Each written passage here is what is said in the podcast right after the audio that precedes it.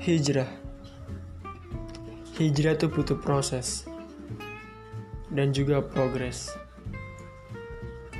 Jika banyak yang protes, jangan stres. Lakukan saja hingga beres. Hingga akhirnya kamu akan sukses.